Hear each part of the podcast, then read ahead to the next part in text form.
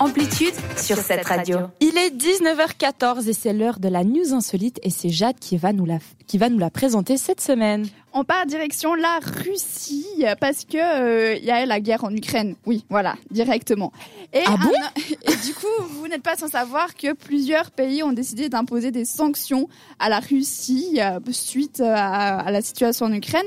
Et notamment McDo qui a décidé de fermer temporairement, je précise bien le temporairement, la plupart, euh, enfin même tous ces restaurants. Et il y a un homme russe qui est complètement fan de ce restaurant-là. Et c'est vraiment, il y mange presque tous les jours. Et du coup, il a décidé de s'y enchaîner pour éviter que le restaurant ferme. Donc, il a passé presque toute une journée enchaînée à ce McDo-là, alors que c'était son dernier jour. Il aurait, prof... il aurait pu profiter d'un dernier Big Mac ou Big... ou Big Testy, peu importe.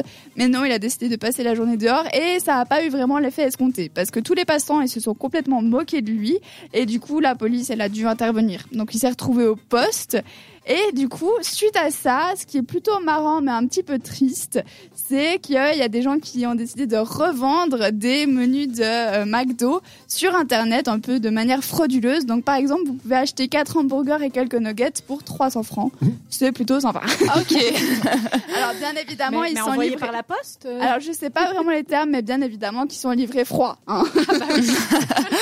Et donc du coup tout ça, ça s'est passé dimanche et je le rappelle, c'est une fermeture temporaire, donc ça va vous faire mal un petit peu pendant quelques temps, vous allez être un petit peu plus sain que d'habitude, quoique je suis sûre qu'ils ont aussi des restaurants de hamburgers en Russie. Enfin bref, j'ai trouvé ça plutôt rigolo et puis bah pauvre homme qui est resté enchaîné pour rien.